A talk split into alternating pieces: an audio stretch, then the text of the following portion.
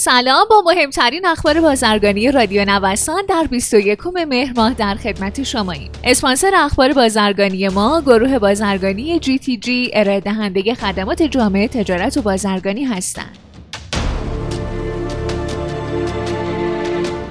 رئیس سازمان توسعه تجارت ایران با اشاره به تاثیر محدودیت های مرزی به دلیل شیوع ویروس کرونا بر کاهش 34 درصدی صادرات کشور گفته ایران ظرفیت صادرات 25 میلیارد دلاری به کشورهای همسایه داره.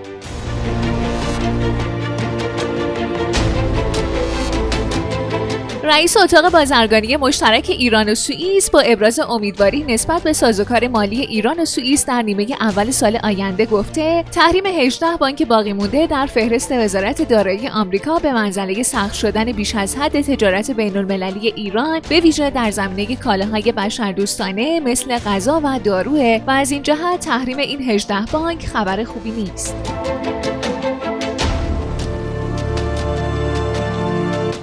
رئیس اتحادیه آجیل و خشکبار تهران با اشاره به اینکه قیمت برخی از اقلام آجیل و خشکبار نسبت به سال گذشته با افزایش 50 تا 70 درصدی مواجه شده گفته اگرچه امسال تولیدات خوبی داشتیم اما برخی از تولید کنندگان محصولات خودشون رو به دلیل تغییرات قیمت عرضه نمی‌کنند. برگزاری میز توسعه صادرات مصالح ساختمانی به آفریقا مدیر کل دفتر عربی آفریقایی سازمان توسعه تجارت ایران از برگزاری میز کاله تجهیزات و لوازم ساختمانی ایران به کشورهای آفریقایی خبر داد همینطور افزود این رویداد روز دوشنبه 21 مهر ماه و با حضور سفیران کشورهای کنیا، کنگو، کینشازا و غنا در سازمان توسعه تجارت ایران برگزار بشه. عضو اتاق بازرگانی از تقاضای قوی ترکمنها برای خرید سیمان ایران خبر داده و میگه از واگن‌های یخچالدار هم جهت بار زدن سیمان استفاده می‌کنن.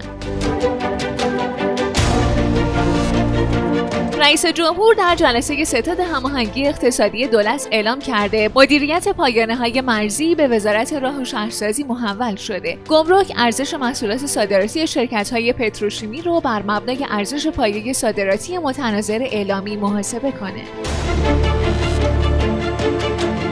شما شنونده مهمترین اخبار بازرگانی روز از رادیو نوسان هستید.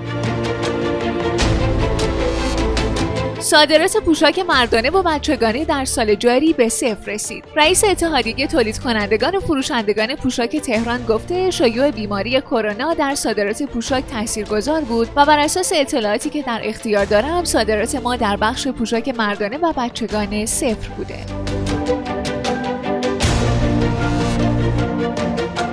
قاچاق پسته ایران به ترکیه برای فرار از الزام بازگشت ارز صادراتی. عضو کمیسیون کشاورزی مجلس با اشاره به الزام صادرکنندگان به بازگشت ارز صادراتی به صورت نیمایی گفته این عامل باعث شده مقدار زیادی از پسته ایران به ترکیه قاچاق بشه.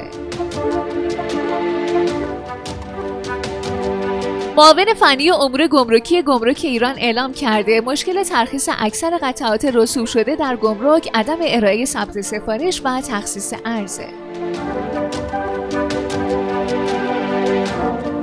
افزایش قیمت بلیت هواپیما به زمان دیگری مکول شد. وزیر راه و شهرسازی اعلام کرده افزایش قیمت بلیت هواپیما لغو نشده بلکه به زمان دیگری مکول شده.